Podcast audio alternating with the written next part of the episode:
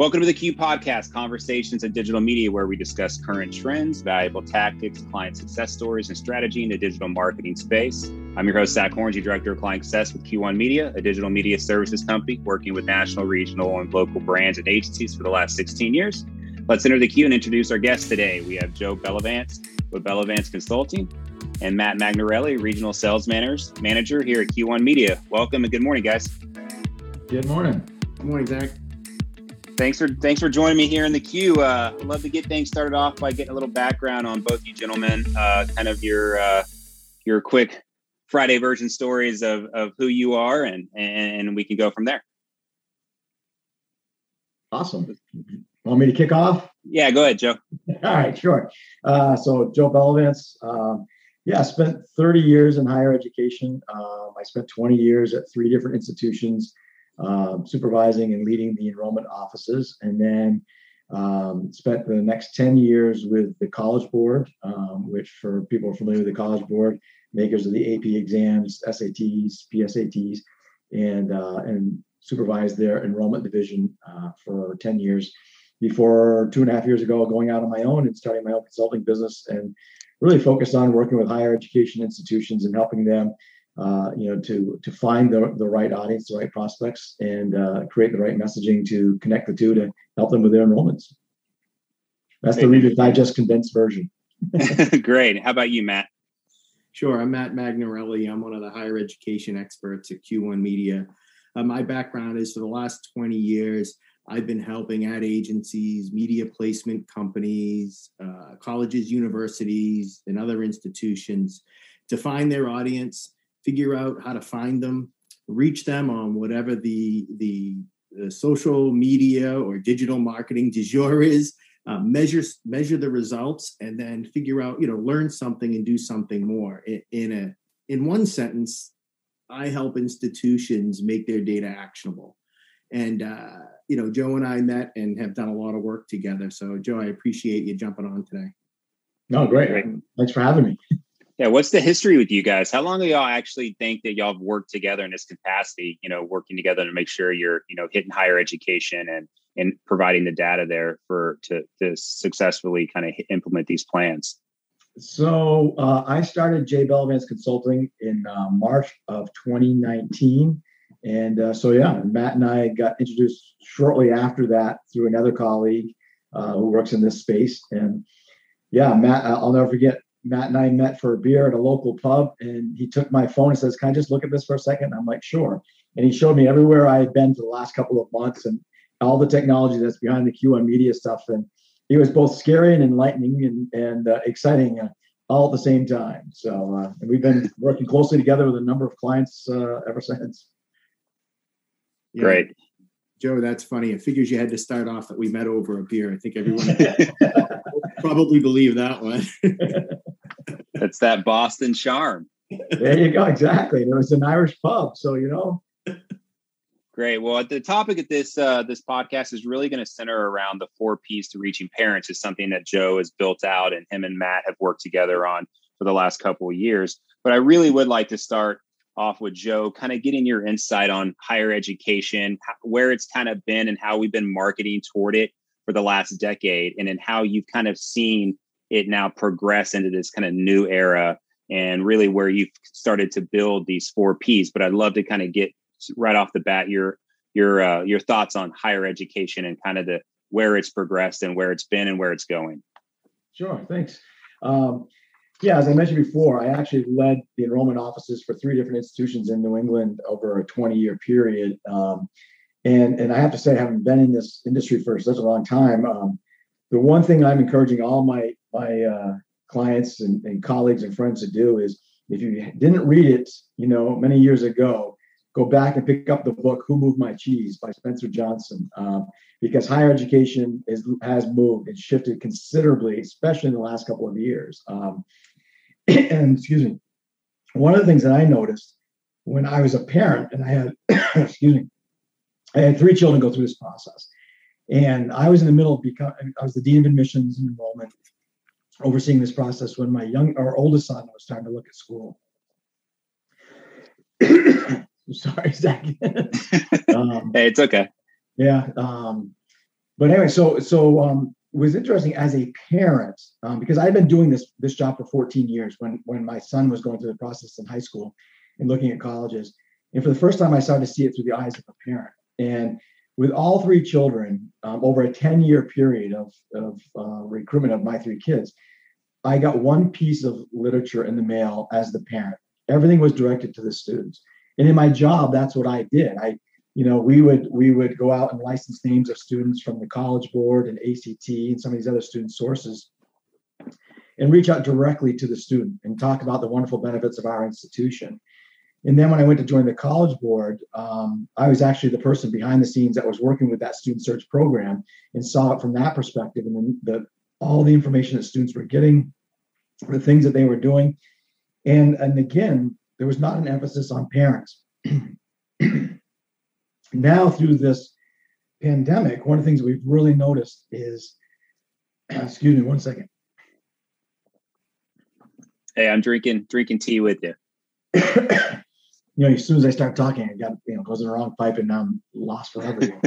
um, but anyway, one you know we in this pandemic, one of the things that happened was it literally shut down higher ed, higher education um, opportunities to reach out to students directly, either through college fairs, going and standing at a table, talking to students as they come to the table, um, going to high school visits, because again, we shut down. Nobody could travel, could do anything, right? Um, and then the students were no longer in the classrooms. They were no longer, you know, the SAT, ACTs were still testing students, but the volume was dramatically lower. And so for a lot of institutions, especially those middle tier schools, where you don't have a lot of brand recognition. You know, you're not a Harvard or Yale, you're not a, you know, a Princeton. Um, we relied a lot on what I call proactive activities, going out and getting in front of people and talking to them and getting and generating the interest that way. Harvard has a brand that everybody knows, and you know, and they will generate interest without having to go out and do all those other things. And so, one of the things I've learned in the last couple of years, and I've really tried to encourage my clients to do is to start thinking about reaching out directly to the parents. Because during this pandemic, what I've noticed with our middle tier schools, you know, especially first generation students, low income students, um, there's not that same driving force that there was a couple of years ago when you go to school every day and somebody says, "Oh, you got to take the SATs this Saturday. Did you register? Um, you know, it's time to fill out your applications." There was no anchor point for that student, and it was really relied on the parent to push the motivation because, you know, the kids are unfortunately were struggling with which Zoom class am I on today? And am I in the class or am I, you know, on Zoom and, and juggling this whole hybrid world? And so, so what I've done is um, working closely with Matt and, and a couple other partners is really started to develop this parent program where we're reaching out directly to parents of high school students because we know that they're the ones that are that are driving this process during this time. And the other part of this that um, that came along within the last few years that's driven some of this is all the new privacy laws around minors. You know, it started in the European Union and some of those things. And, and again, in my time with the College Board, we were really struggling with you know the whole data privacy the data protection and, and thinking about that especially when you're dealing with minor information you know and so so it became even more clear to me that we need to do a better job of reaching out directly to the parents and and thus the start of this program. And um, yeah it's, it's really taken on a, a, kind of a life of its own. And, and colleges are starting to realize or have realized for years that they've got to reach out to parents but never knew really how to do that. We always relied on the student to tell us about their parent you know and uh, mm-hmm. complete a form that says here's my mom or my dad's you know email address and you know and here's their their phone number. Like and, and 16, 17 year olds aren't going to take the time to fill in their own name, let alone their parents and all that other information, right? So that's when when I started to develop this this program where we reach directly to the parents, and that's where I think, you know, we have shifted a great deal in higher ed that it's it's become more important to reach parents and to find new ways to reach students. You know, gone are the days where you just put up a billboard, you know, and everybody that drives by sees it, you know, or newspapers. I've got one client right now that does a lot of traditional newspaper and and, and traditional radio advertising because you know in their local community trying to support the local community. But the reality is when you're trying to draw 500 new students, you can't get them all from your neighborhood. So yeah, I think that yeah, go ahead, Max. Yeah, no, you brought up something interesting, and I was on a, a, a webinar with one of the folks from from Harvard, and uh, he actually said because he wasn't able to to go out and reach people in the traditional methods. You know, I call it SneakerNet, visit the schools and all those things. So it's interesting you mentioned Harvard. He said be, their digital media outreach allowed them to broaden their their uh, diversity within this year's incoming class because they were able to hmm. reach further and they were kind of forced to and it was a a positive thing that they said with it and i think the the other piece that i would underscore when we talk about parents is it's not just the parents right it's in that same household it's the parents and the kids at the same time with a similar message and yeah. i think that's something that we've worked where you yeah. tasked me with that you said matt this is this is what you and your team needs to do you need to find me how to get into this home uh, across multiple devices and, and, things like that. So uh, I just wanted to say that you. It was funny that you brought up Harvard when when he was on uh, the BBJ uh, webinar just a couple of weeks ago mentioning this, and realized I probably should have screenshotted that and, and put it out. yeah, and it's uh, there's something I want everybody to take away from this podcast today is. You know, we, we mentioned Harvard and we work with you know, community colleges and everybody in between. And one of the things I've discovered over my 30 years in higher education is everybody has the exact same challenges, just with a different audience. So whether you're Harvard or an Ivy League institution, you still have some challenges, right, to, to shape your class and bring in and reach those different um, audiences that you might not normally be able to receive. Again, because of your your brand and your reputation, you might not be thought of by that first generation student. So Harvard has to work a little bit harder to get that class. And and so the thing that stands out for me though is so everybody has the same challenges, just with a different audience. And for me, it's about helping every institution I work with to identify who they are, who they serve really well, and then finding them, those students, and sending that message.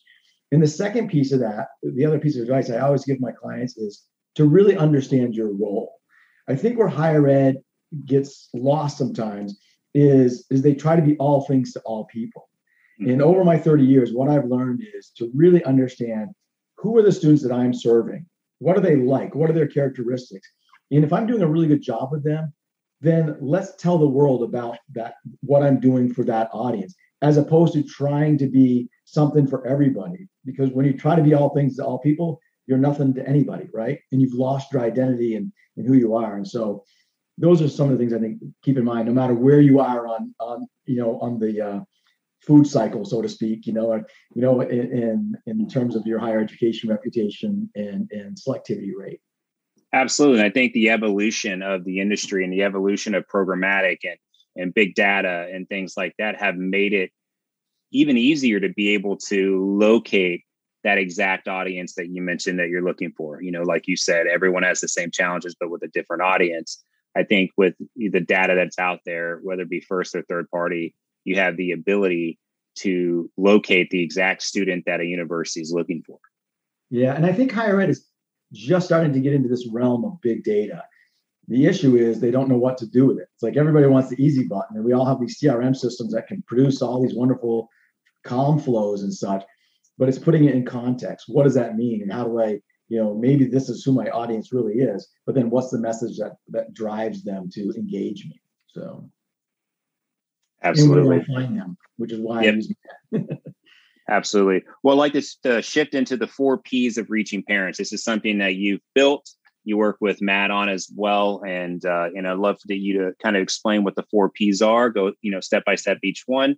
Uh, obviously, it'll be a lot of you explaining this for our audience, for the podcast audience here, but I think this is extremely important, especially with uh, what you're doing, what you, uh, Matt is doing with you to helping these higher education, you know, colleges, universities, community colleges like that find, you know, reach out to not only the student and the parent and find the right audience for them.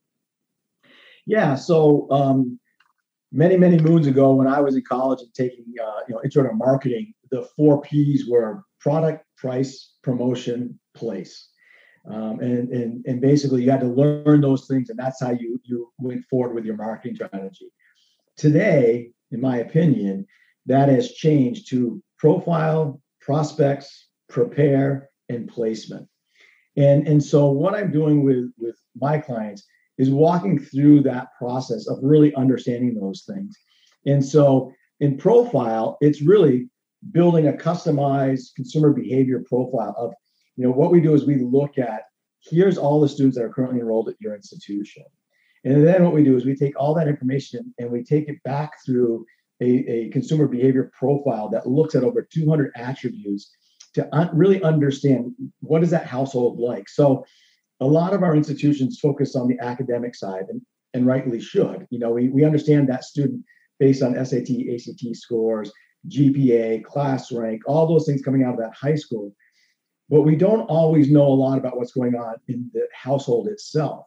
You know, looking at what is the household income? What is the wealth? Uh, how many in that family? You know are there three four children? Is it just a you know one child?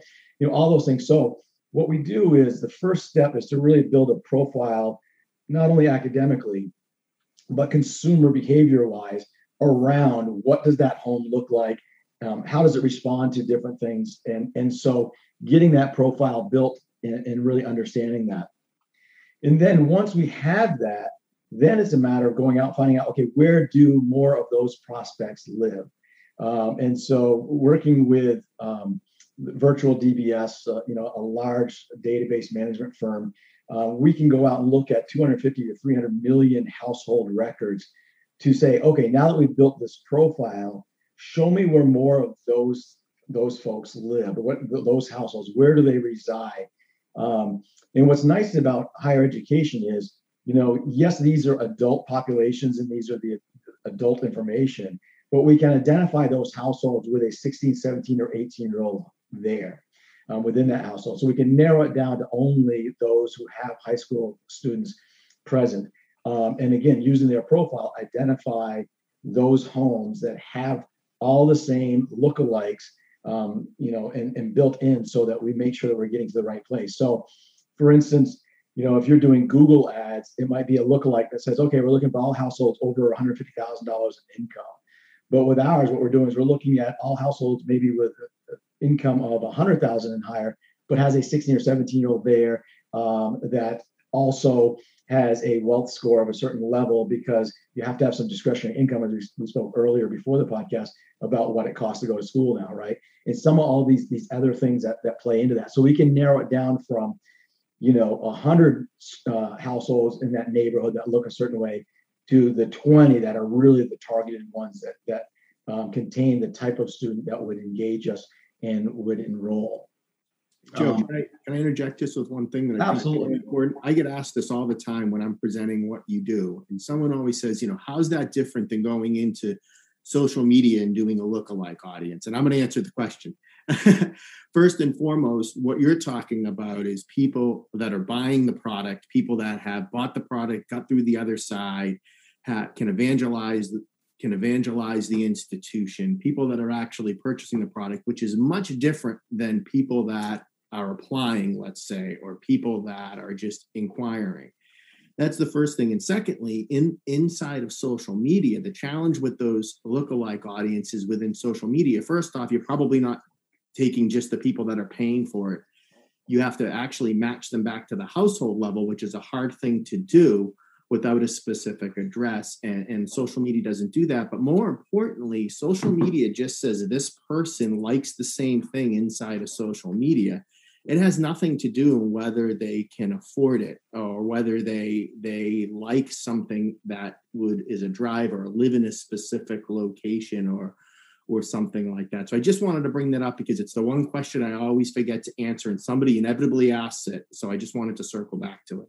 Yeah, no, that's a really good, important point because it is so different what we're seeing, and the results that we're seeing are much stronger than than just blanketing something out there, right? It's it's it's the difference between putting up a billboard that a lot of people drive by and see it, and putting in a, a banner ad on a mobile device as you do with the specific audience who's getting ready to purchase that type of product. It's, you know, again, the example I always use is, you know, I go on to Home Depot and review, you know, backyard fire pits. And every time I go online now, I'm getting an ad from Home Depot saying, "Hey, here's our fire pits. Take a closer look." You know, and because I I'm right for that that audience as opposed to just a consumer who is a homeowner, and that's the best that they know.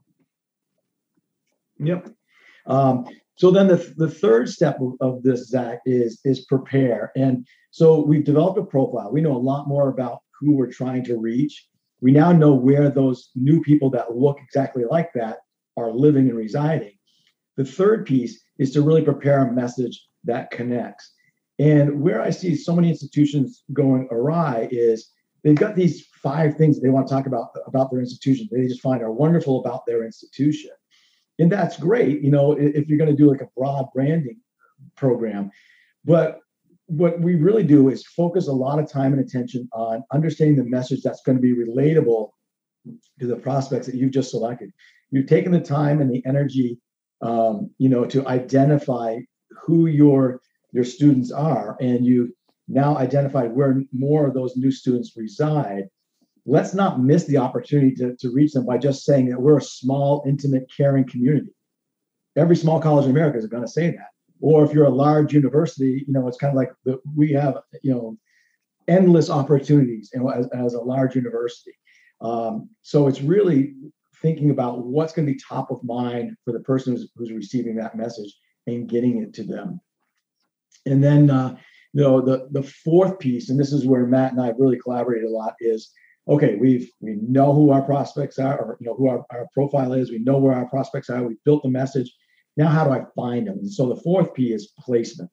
Um, you know, I mentioned before, you, you, can put up a billboard and spend twenty thousand dollars a month, you know, to get everybody driving through Boston to see your ad. But what we really want to do is get in front of them where they are. And the reality is today, with streaming TV and streaming audio and everything else, it's very difficult to get in front of your audience anymore, right? I, I'm living proof. You know, I have a DVR. Like I, I don't watch shows live anymore. You know, a DVR and then I can fast forward through the commercials and such. And so, the one place that I can't avoid is my mobile device. Absolutely. And so, you know, I go in, I check the, uh, you know, my score app to see how the Bruins did, which by the way, they're headed to the next round. We're all happy about that here in the, the New England area. Um, but you know, I go in there and sure enough, I get a banner ad on something. And and that's where you know they are targeting. They know exactly who I am and what my interests are. And so you know Matt and his magic, and, and you folks at Q1. That's I rely on you to help me to get my message. I've, I've spent a lot of time and energy these first three steps. Now I want to make sure that it gets in front of people at the right time. You know, and, and that's the other thing is is timing is a big part of this. And so building campaigns, you know, around the time of year when students and families are starting to think about where they're applying to colleges, you know, we can and Matt knows this, we, we work together on this a lot, is we can bump up campaigns at certain times of year and draw them back at other times of the year. So we just kind of keep the messaging out there. But then all of a sudden it's October, November, and students are starting to think about applying, ramp it up and, and, and get these in front of not only the students, but the parents. Because it's the parent who's, you know, again, as somebody who's put three kids through college, I know it's the parent that's driving that bus and saying, hey, time to get these applications in, you know and uh, and so that's that's why we've we've gone in this direction. And so yeah, so that's you know the the four P's that we that I've developed, and so 30 years after taking a marketing course, um, is that right? Oh no, it's closer to 40 years, 38 years after taking that marketing course. Uh, you know, I've kind of changed the P's, and um, but it's it's the reality of you know we're all evolving and, and, and things are changing, and we got to change with them. And Matt, can you kind of explain the placement for us with Q1 Media and working with Joe and with his clients? Sure. I mean, that's really, I think, what's changed about the way I look at where the media is placed for our clients in the higher education space, right? No longer are we just looking for people because most people came from a certain zip code or or people have a certain SAT score, things like that we're going all the way down to the household level and we're finding the devices in that household. And when we find those devices in the household, that's the first part. Joe, Joe's done his thing. He's identified at the household level with hundreds of pieces of data that, that can't be done, done any other way where you can find lookalikes this way. Getting to that household level is the first thing. And then secondly, you know, there's been a lot, and one of the things that's going to change this year uh, that I've seen a lot, and it changed, started changing last year, is, you know, when you start to overlay that leadership wants to be on specific social media, or they want it to be on an 80 inch television screen with unskippable data before the parents are binge watching something, right? So now what, what Joe is bringing us is the household level. Our job from a placement is to find out what are the KPIs, what, what are the, what's this institution really trying to do? and what's that messaging so what we're often doing is segmenting that. A great example, Joe, is we've got a, a school uh, in New England that asked us if I, I, think you and I work together on this. It says, "Come to the University of X for the in-state uh, tuition price of University of Massachusetts." Right, so they're able to segment their audience by you live out of state, you get one message. You live in state, you get another one. And the folks that were in state, there was an affordability message that was different, but it was still an affordability message that resonated with a certain segment of that audience that they were going after that Joe had identified that was was underrepresented underrepresented in their uh, people that were matriculating into their class. And there was a lot of those folks available in in the world or, or, or in their footprint for us to go after. So we were able to see that there was a space there. So oftentimes what we're doing is we're trying to figure out you know how do we segment this data? And then does the institution need a certain social media? Is the leadership saying i need to be on tiktok right? That's something that happens all the time. And the great thing about about working at q1 and having some of, of the best tools in our digital marketing toolbox is being able to identify that household and say hey well if you went to work with tiktok you're going to hear every school is going to hear this from their leadership this year. Uh, we need to be on tiktok. We need we heard it last year but most people couldn't execute it. Um, and the reason a great example is uh, one of my customers mentioned that only 17% of community colleges across the country are on TikTok. And at first glance, you'd say, well, that's a huge opportunity for them. But really, TikTok only allows statewide or DMA targeting for geography. And I don't know any community college that covers a whole state. I think there's what, 15 in Massachusetts? Joe, you might know. Um, yeah. And they all have, you know, three dozen zip codes. So we're able to do things like work with Joe and say, in these locations, in these zip codes, let's find people that look like our, our best students. Let's, with our technology, find the mobile devices that live in those homes. And then let's tag that mobile device. Tag it simply means grab the device ID number, kind of like a social security number or a VIN number, VIN number on your car. And we're able to get down to the household level and say, I only want the TikTok profiles that are in these 40,000 homes in our footprint in Massachusetts or whatever it is that covers it. And Joe, to your point, you know, this is kind of like taking the billboard uh, analogy you had one step further. You know, most people say, well, I want to be on TikTok. I have to do the whole state. Well, no, there's ways to get down to the specific household level. And that holds true both in social media, whether it be Facebook, Instagram, Reddit, but also on our 80 inch TV or our streaming audio devices. We're able to get down to that household level where the parent and the child are, and sometimes even be able to identify the parent or the child by what apps they have on their phone and things like that to be able to segment that message out. So, what I've seen from a placement change it's it's the world of big data. Joe said it right, and it's it's the evolution of when we did direct mail, where I cut my teeth, you know, 20 years ago in the world of big data. We didn't mail to everybody in the state. We used the data available to put a 44 cent piece of mail in someone's mailbox. Really, it hasn't changed, and I think that people that understand that from a data perspective, Joe, your clients have really challenged us to use our technology. You know, thinking back to the day we had the beer and you said, okay, now how do we use this? And I had to think about it for a minute and said, well, what are you trying to do? And you came up with this, you know, this grandiose idea that I'm sitting there saying, yeah, this is doable. Why didn't I think of it? Um, so that's really what I've seen change. And and the thing we're, we're we have so much experience in the in the higher education space. We also know if you want to be in the home and you want to do TikTok, you know what type of results should we be looking for? How do we measure that? How do we align expectations with you and your leadership team that says you know we've done this before and it's been off the hook or we've done this before and ugh.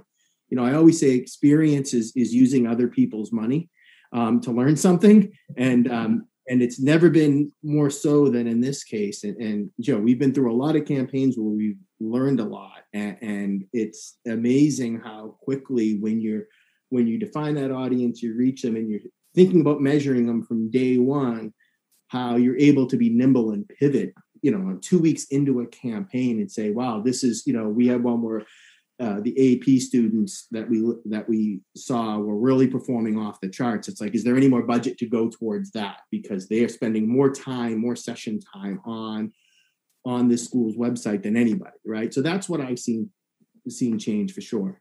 And I think Matt raises a really good point that I, you know, I was thinking about. Had this hadn't really crossed my mind before in this way, but I used to teach effective business communications in an MBA program, and you know, to boil it right down, you've got a sender and you've got a receiver, right? And and so mm-hmm. it's like the institution is the sender. We're trying to send a message, and the receiver, we want them to receive it.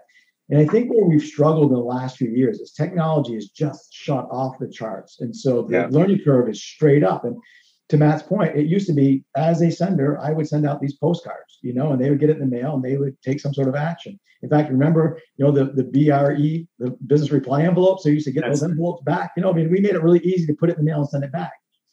The, where where I think a lot of us are struggling, especially, you know, and I will use myself as an example, you know, somebody who's been in this industry for so many years, is that the technology has advanced so quickly that the channel has changed. The channel used to be pretty easy. We would send out a view book or a postcard, you know, and we get something back. It was, about the mail. And then email came along. And well, we, we adapted that pretty well. That's older folks, and we did okay.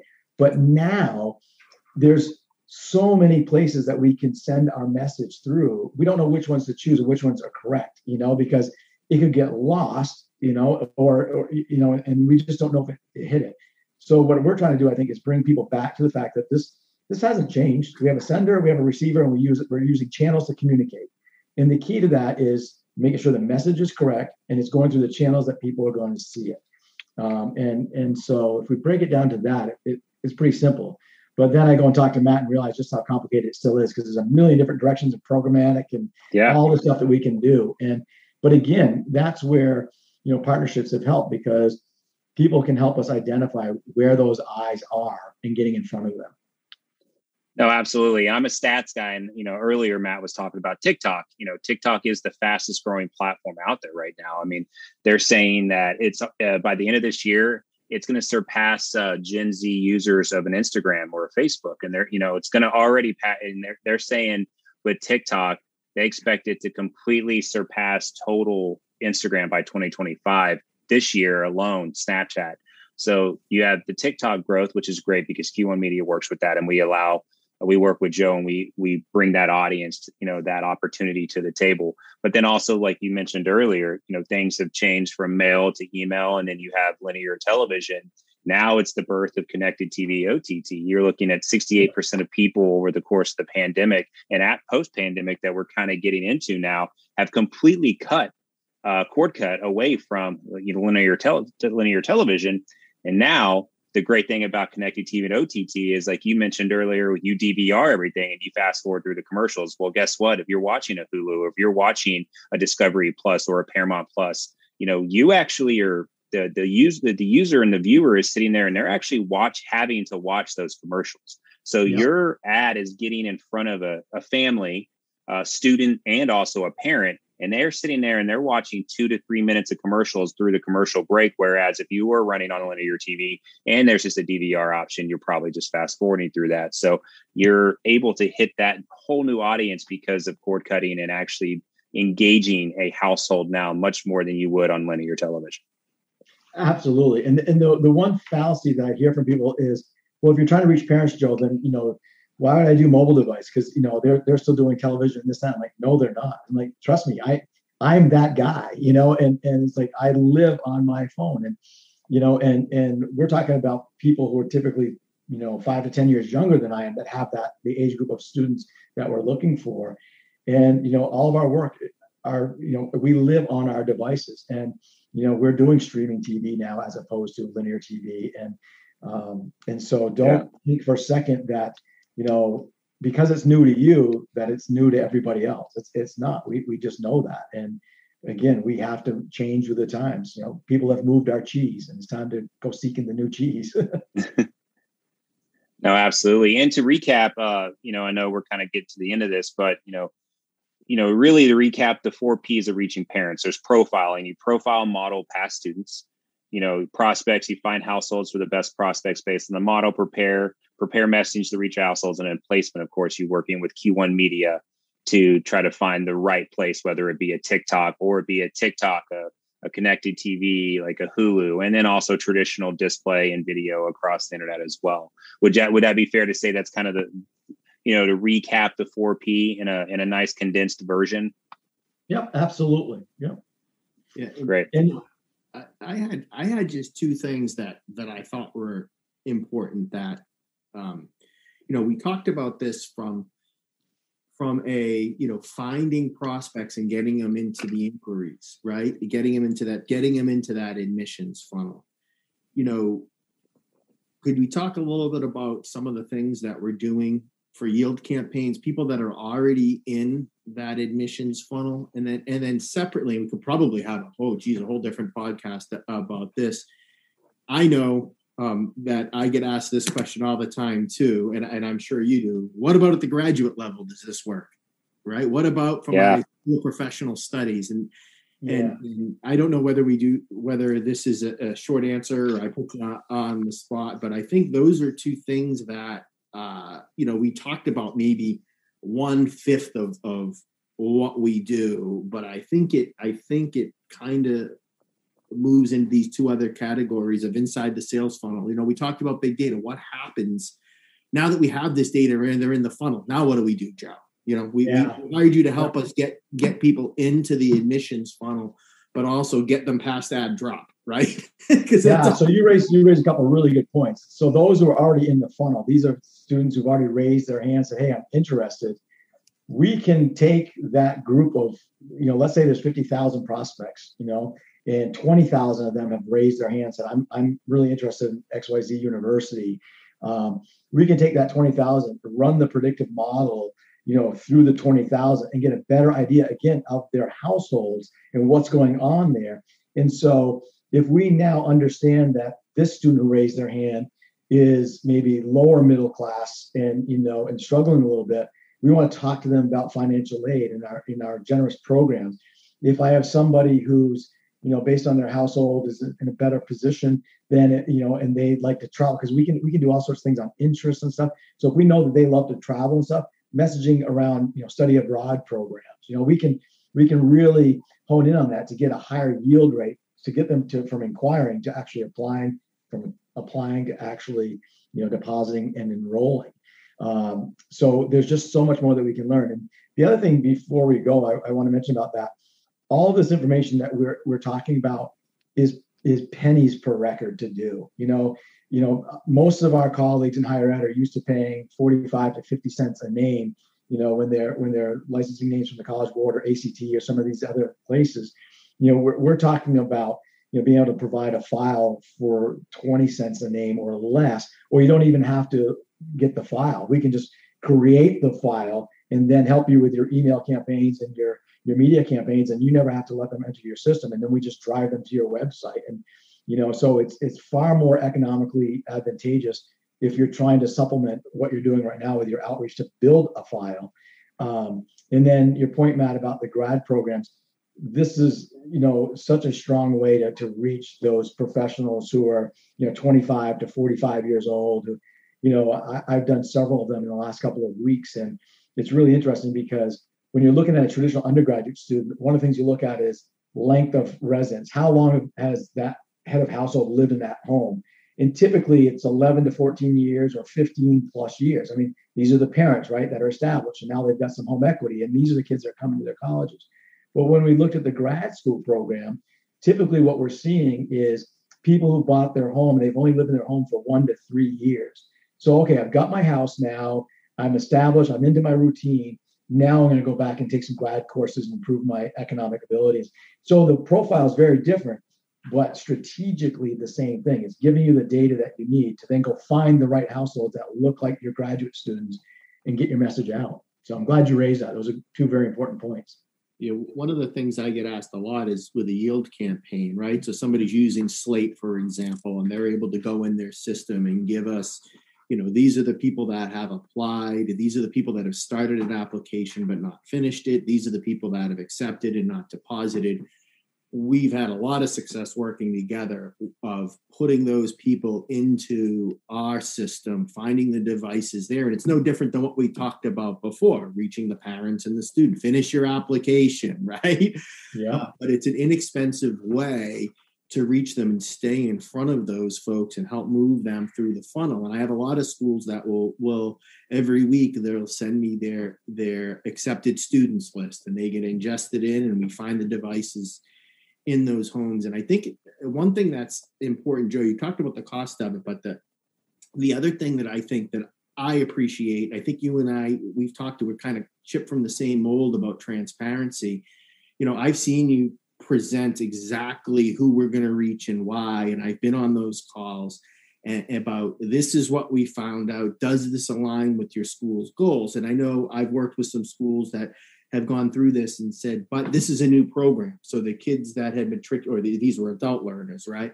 These adult learners uh, will might look different, but there is some foundation of similarity in terms of, of what they are. But then we have to overlay something on it, like they have to have a nursing degree to do their doctors of nurse practitioners, right? That that's a must-have, right? Yep. Where before they didn't have that program, um, so the people that came to their institution didn't have that.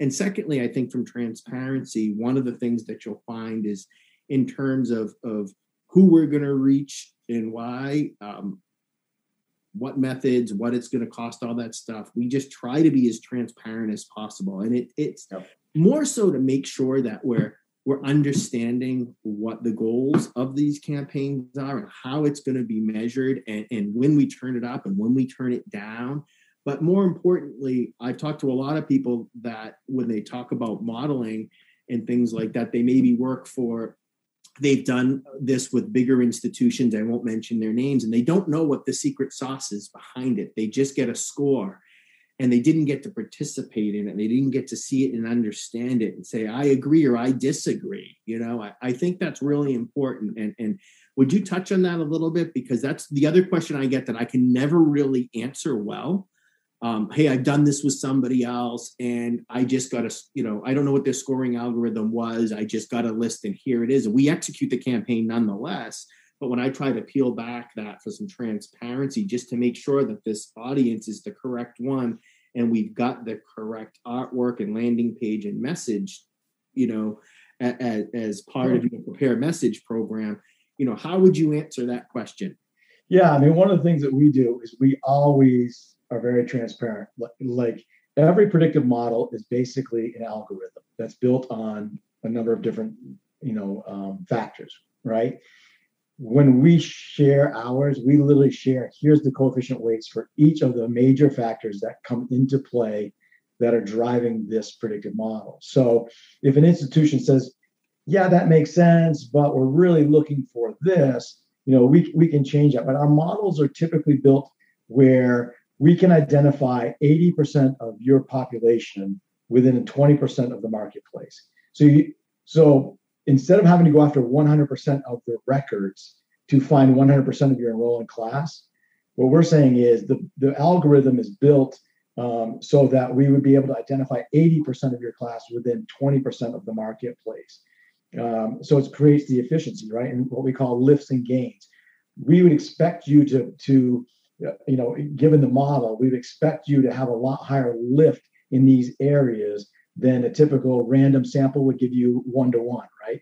Whereas what we would do is identify those households that might give you a nine to one lift. You're going to get nine times as many households to respond than you would expect in a random sample. And that's that's how it's built. But we always, I'm looking at a file right now, we always share how the algorithm was built and have a discussion about that. Um, and even though the, the algorithm has been built, we could say, yep, we're going to use that predictive model, but now we're going to shape it based on geography or we're going to shape it based on you know other factors that come into play based on the institution's goals. But it's always based on institutional um, feedback and, and needs. You know, this is not just a you know one and done industry wide algorithm. This is built on each individual institution's um, student body as as it currently re, um, is um, developed. Great. Well, thank you guys so much. Uh, Joe, tell everybody how they can get in touch with you. Mean, obviously, Jay Bellavance Consulting, but let everybody know how they can get in touch with you. Sure. So uh, you can go to my website, jbellavance.com, um, and you can also reach me by email at joe at jbellavance.com or, uh, you know, always accepting phone calls. I know it's old fashioned, but it's 774 757 7712. Uh, happy to have a conversation with folks uh, about their needs and, uh, and maybe working out a, a new parent program. So absolutely, and we'll uh, we'll make sure to share. Uh, I'll get with you, Joe, if there's any kind of decks or any kind of the PowerPoint that on the four P's to reaching parents that you think would be beneficial to to, to have it on our our podcast page as well. We'll happily do that. And of course, you can get in touch with Matt over uh, with Q1 Media, matt.magnarelli at q1media.com. Anything else, Matt, you have? I just want to thank you both, Joe. Uh, most importantly, thank you for the education over the last two years. You've really helped me understand the needs of of higher education and how best to use our technology. And you've pushed us into into new ground we've never been, which we appreciate too, because we're that type of organization that's always building what's next and, and testing it and, and making sure it works. So uh, I appreciate it very much, and thanks for your time. No, I appreciate you as well. It's a two-way street, and uh, thanks for teaching this old dog a lot of new tricks. And uh, it's it's been it's been great. I you know one of the things I've really enjoyed the most is continuing to grow and, and learn. You know, and every day is a learning experience, uh, or should be. And uh, it's been a great learning experience for the last couple of years. Yeah, that's what's beautiful about this industry and about you know Q1 Media been around for 16, 17 years. Is this is the relationships and the partnerships like Joe and Matt have built. Uh, it really makes what I do fun and you know and, and being able to host something like this with both you guys and being educated and being able to to share this with our clients and just show just the the strength and partnerships that we built together in this industry over the last 16 17 years. So thank you guys so much for for appearing on the podcast. Thanks for having us. Right. thanks guys. Thank you. All right